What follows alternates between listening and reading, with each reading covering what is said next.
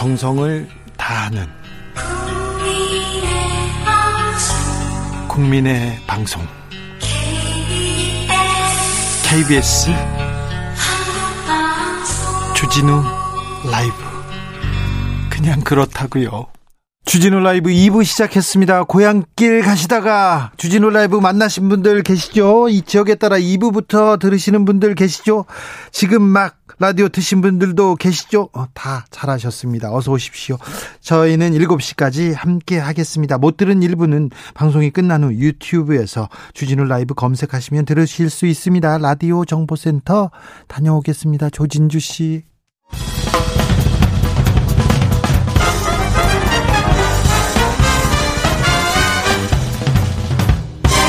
훅 인터뷰 모두를 위한 모두를 향한 모두의 궁금증 훅 인터뷰 설 명절 연휴가 시작됐습니다. 코로나 시대 명절 어느 때보다 방역 힘써야 됩니다. 지금 특별히 그렇습니다. 오미크론 확산 속도 엄청나기 때문인데요. 자, 코로나 관련해서 궁금한 점 물어보겠습니다. 손영래 중앙사고수습본부 사회전략반장 안녕하세요. 예, 안녕하십니까. 아, 반장님 코로나 확진자 역대 최다치 경신하고 있습니다. 확진자 수 증가세 언제까지 계속됩니까?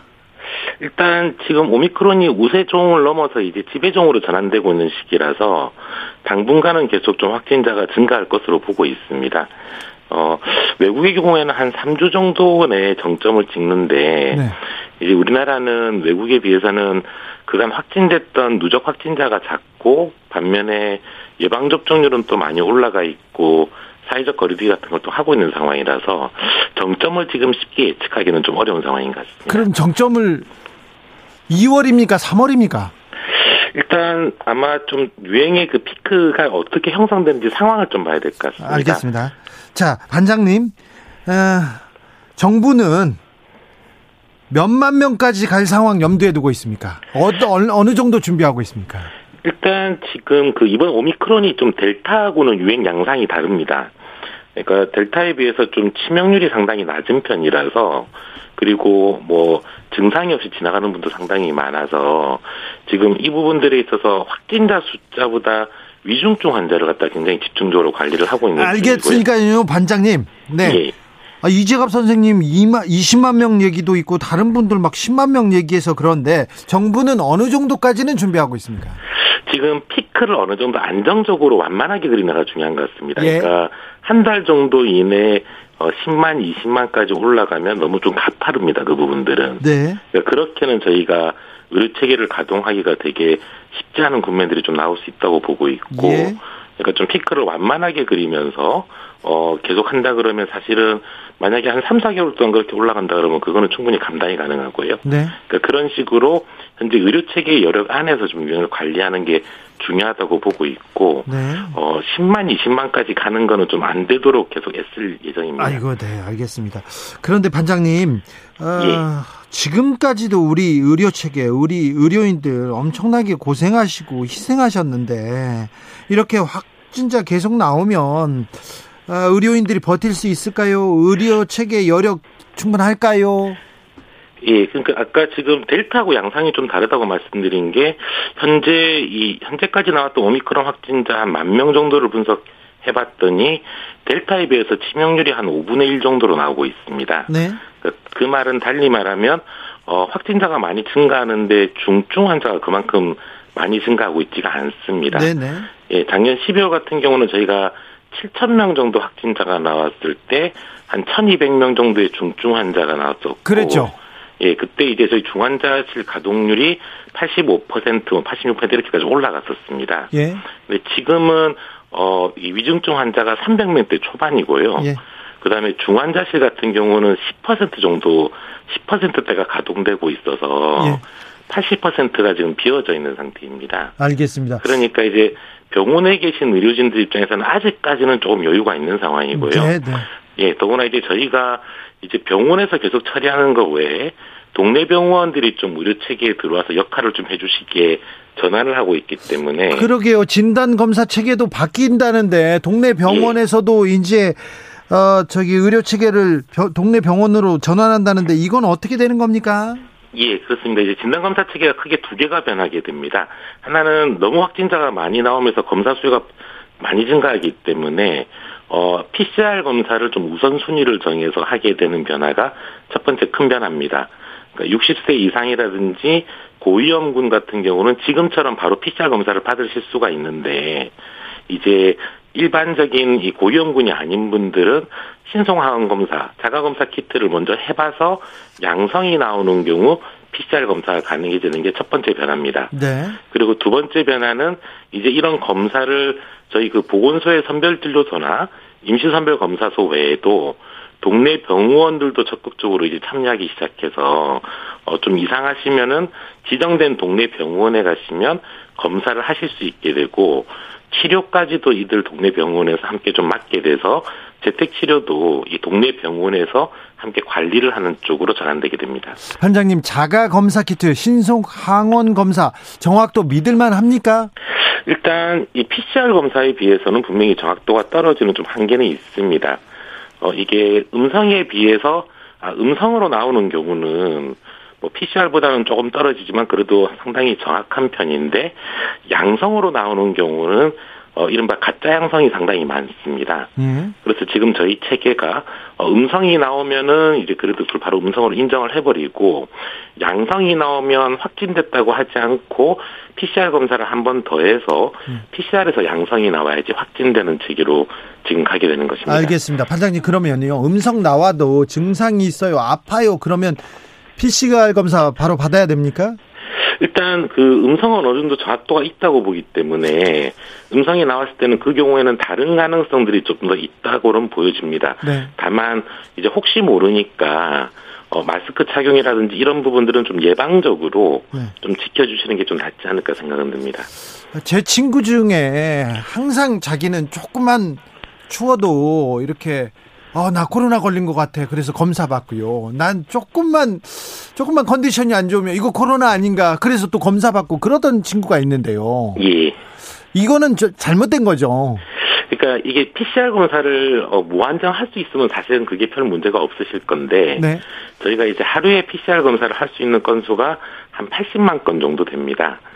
지금 거의 한 60만 건 가까이 지금 소화를 시키고 있는 중이라서 네. 여기서 좀 더 검사량이 증가하기 시작하면 PCR이 이제 부족하기 시작하게 됩니다. 근데 그런 점 때문에 아까 말씀드린 것처럼 지금 중요한 중요한 것은 고위험군을 빨리 치료해드려서 중증과 사망을 막는 거기 때문에 네. 이제 PCR을 고위험군에 집중하고 방금 말씀하신 그런 경우는 신속 항원 검사를 통해서 좀 체크를 하시도록 이제 유도하는 체계가 되겠습니다. 자, 신속 항원 검사를 받아야 된다. 이런 증세가 있으면 꼭 시, 저기 자가 검사를 한번 뭐 받아봐라. 이런 좀 특별한 저, 증세가 있습니까? 오미크론은? 오미크론이 델타보다 증상의 좀 특이성이 더 떨어집니다. 떨어지네요. 그러니까 이게 예 연구된 바에 의하면 폐까지의 침투가 다소 델타보다 약하다라고 보고 있어서 폐렴 같은 어떤 중증 증상보다는 목을 그러니까 후두 목 목주위에 있는 뭐 목이 아프다든지 네. 혹은 이제 목감기와 유사한 증상이라든지 이런 증상들이 좀 많이 나타난다라고 어 보고가 되고 있고 아, 목. 예, 그 외에 이제 델타에서 보였던 증상들도 나타나는 경우도 있고 뭐 후각상실 이런 것도 좀 나타난다고 되어 있고 네. 근데 오히려 많은 경우는 오히려 무증상으로 지나가는 경우가 꽤 많다라고 지금 보고되고 있습니다. 네, 알겠습니다. 반장님 예. 이번 명절은 어떻게 보내세요? 어, 이번 명절이 사실 오미크론이 지금 지배종이 되면서 굉장히 이 유행이 확산되는 시기라서 예. 어, 사실은 감염의 위험성 자체는 상당히 높은 상황입니다. 이게 중증도가 좀 떨어진다고는 하지만 아무래도 고령층이라든지 미접종자들한테는 이 중증화율이나 치명률이 높을 수 있기 때문에 그 때문에 사실은 저희가 계속 이 기성이나 귀향 여행 등을 좀 최대한 자제해 주십사라고 부탁을 드리고 있고 특히 부모님이 3차 접종을 하지 않으신 경우 3차 접종을 하지 않으신 경우는 어 그 경우에는 정말 비성이나 기양을 안 하시는 게 안전하다라고 좀 판단이 듭니다. 알겠습니다. 어, 반장님도 좀 쉬셔야 되는데 명절 때 어, 아닙니다. 네. 항상 명절 전에 이렇게 예. 아, 네, 인터뷰하고 좀 항상 죄송하고 감사하고 그렇습니다. 아닙니다. 네. 감사합니다. 네. 고생 많으신데 더 고생해 주세요. 예, 감사합니다. 네, 뭐 새해 복은 반장님이 더 많이 받으십시오. 예, 감사합니다. 새해 복 많이 받으시죠. 네, 지금까지 손영래 사회전략반장이었습니다. 대선을 향해 외쳐라. 하루 한 소원. 주진우 라이브 청취자들이 보내주신 정치권에 바라는 소원. 하루에 하나씩 정치권을 향해 날려드립니다. 오늘의 소원은 4258님. 사람을 살려내는 정치가 펼쳐지길 소원합니다. 먹고, 즐기고, 사랑하고, 살아가기에 충분한 대한민국이기를 대선까지 D-41 하루 한 소원 다음 주도 기대해 주세요.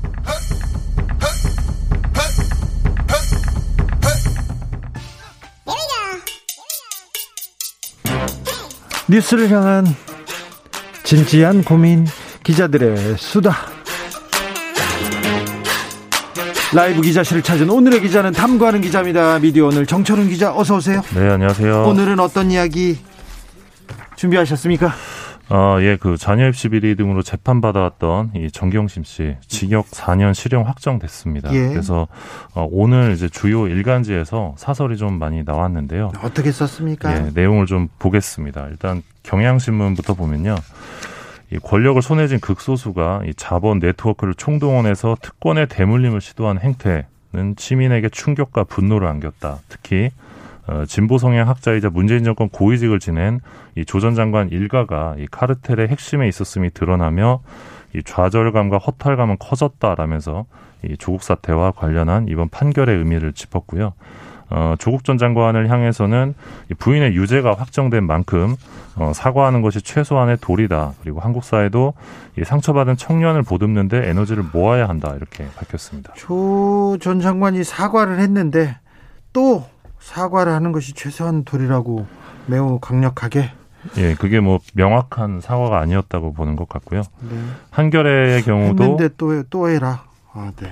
한겨레도 오늘 사설을 내고 이제 스펙 품앗이로 불리는 이 부모의 사회 문화 자본을 이용한 지위의 대물림에 대해 이 국민들이 얼마나 민감하게 반응하는지 이번 사건이 어, 여실히 보여줬다라고 밝히면서 이 정경심 교수가 재판 과정에서 진솔한 반성 없이 어, 남들도 다 그렇게 했다는 식의 태도로 보인 것은 어, 수긍하기 어렵다라고 한겨레가 오늘 비판을 했습니다. 네. 그러면서 기득권층의 특권을 비판해왔던 진보 인사의 내로남불을 지켜보며 얼마나 많은 사람들이 허탈감을 느꼈을지 헤아려 보기 바란다라고 하면서 이 검찰의 정치적 행태와 과잉 수사에 대한 비판은 온당하지만 어, 부모의 지위를 이용한 입시 비리는 근절돼야 마땅하다라고 주장했습니다. 검찰의 정치적 행태와 과잉 수사에 대한 비판은 온당하지만 예. 네, 입시 비리는 근절돼야 마땅하다. 한결의 경향 매우 강력한 예. 비판이었군요. 예, 한국일보의 경우는 이 판결을 부정하는 듯한 행태가 이 민주당의 내로남불 이미지를 만들고 공정을 요구하는 목소리를 키워서 이 정권 심판론의 토대가 되었음을 어, 뼈아프게 새겨야 한다라고 역시 오늘자 사설에서 밝혔습니다. 네. 보수 언론은 어떻게 보도했습니까? 예, 오늘자 신문 보면 이제 경향, 한겨레, 한국일보 다 관련 사설을 냈는데 조선일보와 동아일보는 오늘 관련 사설이 없었습니다. 아, 없더라고요. 얘기가 없어요. 예. 판결에 대한 얘기가 없어요. 그동안 네. 많이 해서 그런가요? 예, 그럴 걸 수도 있고요. 네. 왜안 냈는지 조금 의아하긴 했는데요. 네, 알긴 알겠어요. 뭐 이해는 됩니다. 뭐뭐 뭐 무슨 생각을 하는지는 저는 음. 이해는 되는데요. 중앙일보만 이제 사설을 냈는데 어 부산대는 이 허위 스펙을 활용해 이 2014년 부산대 의존원에 합격한 조민 씨에 대한 입학 취소 절차를 어, 신속하게 진행해야 한다라고 어, 중앙일보가 오늘 주장을 했습니다. 네, 한결이 끝났다. 이제 딸도 딸은 어떻게 할래 이렇게 한, 한 걸음 더 나가야 된다고 중앙일보는 얘기했어요. 예, 아무튼 오늘자 사설을 보면 좀 메시지는 한 방향으로 모아지고 있는 상황으로 보입니다. 알겠습니다. 네. 다음 이야기는요. 어, 네이버의 어떤 그 불공정성에 네. 대한 게, 이야기는 계속 있어 왔는데요. 아, 이거 수년째 계속됐죠. 네, 최근에 이번 주 수요일이었죠. 이 네. 네이버가 학계에 의뢰했었던 이 뉴스 알고리즘 검토 결과가 드디어 나왔습니다. 그렇습니까? 네이버에서 의뢰했어요? 예, 그 네이버가 하도 욕을 많이 먹으니까 네. 이제 그 전문가 집단에게 의뢰를 한 건데요. 아, 저 저도 그 전문가에 끼고 싶은데. 아, 네. 그래서 네이버 알고리즘 검토위원회가 이제 그 검토 결과를 냈는데 냈는데 뭐라고 했습니까? 예, 네이버가 이 언론의 정치적 성향을 상황을 알고리즘에 반영하는 건 아니다라고 밝히면서도 개선이 필요하다고 밝혔습니다. 아, 구체적으로 좀 보면요. 아니요. 저, 저는 이 말 믿을 수가 없는데요. 네. 네 구체적으로, 구체적으로, 보면 이 검색 알고리 뉴스 검색 알고리즘이 작동하는 부분과 관련해서는 언론사의 이념과 성향을 분류해서 우대하거나 제외하는 그런 요소는 찾아볼 수 없었다라고 결론을 냈고요. 다만 이 송고되는 기사량이 많은 언론사에게는 이 알고리즘이 유리하게 작동하는 것으로 우려되는 부분이 존재한다 이렇게 밝혔습니다. 네. 쉽게 말하면 네. 온라인 이슈 대응 역량을 갖춘 대형 언론사들이 어 대체적으로 보수적 성향을 가진 편인데 이 특정 이념 성향의 언론사가 더 노출되도록 설계되어 있지 않더라도 이용자 경험 차원에서는 이 특정 성향 언론사의 노출 비중이 상대적으로 높을 수 있다는 게 이제 결론인 거거든요. 특정 성향 언론사 노출 비중이 상대적으로 높을 수 있다. 네. 상대적으로 높아 왔습니다. 그러니까 알고리즘 자체는 그렇게 설계가 안 돼 있지만 네. 결론적으로는 이제 조선일보나 중앙일보와 같은 이제 온라인 이슈 파이팅을 많이 하는 온라인을 하루에도 기사를 정말 많이 쏟아내거든요. 이 네. 두 곳이 이런 보수 언론사의 기사가 중점적으로 추천되는 경향이 어, 결론적으로 이게 나오게 된다는 거죠. 그렇죠. 예. 근데 이게 언론사 성향의 가중치를 둔 게 아니라 어, 이들 언론이 기사량이 많고 온라인 등에 적극적이라는 게 이유인데요. 네. 근데 어쨌든 이용자들 입장에서는 특정 언론사 기사가 많이 노출되는 경험을 겪을 수밖에 없는 상황입니다. 예. 그래서 이제 뭐 뉴스타파나 뭐 미디어오늘이나 시사인 같은 언론사들의 경우는 기사량이 일단 적잖아요.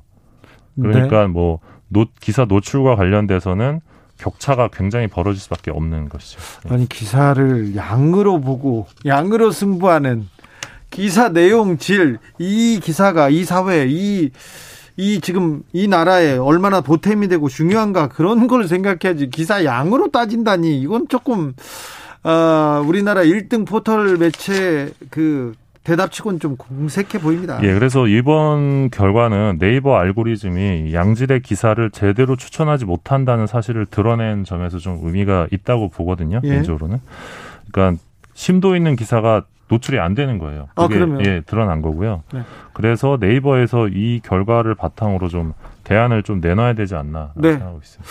아, 네. 참고로 제가 기자 시절에 아, 이 정도는 저 세상을 좀 세상을 좀 움직일 만한 정말 보탬이 될 만한 기사다. 이렇게 심혈을 기울여서 썼던 기사 중에 네이버 메인에 올라간 기사는 진짜 드물어요. 드물어요. 또, 또 다른 포털에는 매번 메인에 올라갔는데 아, 네. 이게 특종성 그리고 화제성 그리고 이게 사회에 보탬이 된다 이런 생각을 했음에도 불구하고 모든 기사가 따라 쓰는데 제 기사를 받아 쓰는데 다른 언론사 음. 기사가 올라가더라고요 좀 편향적인 음. 기사를 제 기사를 가지고 가공한.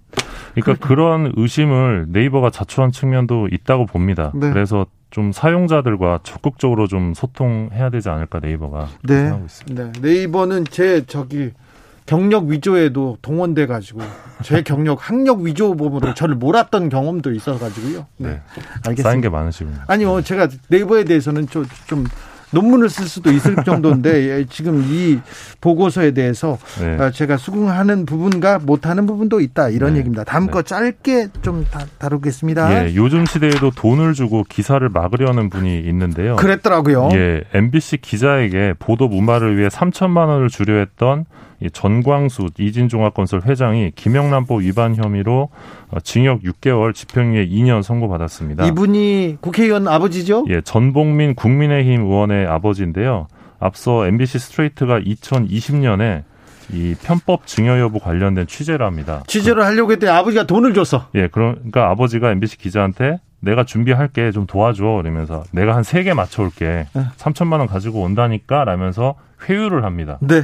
근데 요 장면이 그대로 다 방송에 카메라에. 나가거든요. 예. 그래서 방송에 나오고 나서 전복민 의원이 이제 부적절한 발언으로 무리를 일으켰다 사죄 한다라면서 탈당을 했습니다. 그러다마자 돌아왔죠. 예, 지난달에 다시 복당을 하셨습니다. 네, 알겠습니다. 전복민 씨의 아버지, 아 정복민 의원의 아버지가 네. 기자를 매수 시도하다가 집행유예형을 받았습니다. 그러니까 아들을 위한 과도한 예, 노력을 하셨던 것 같습니다. 알겠습니다. 기자들의 수다 미디어 오늘 정철은 기자 함께했습니다. 감사합니다. 고맙습니다. 라디오 정보센터 다녀오겠습니다. 이현 씨.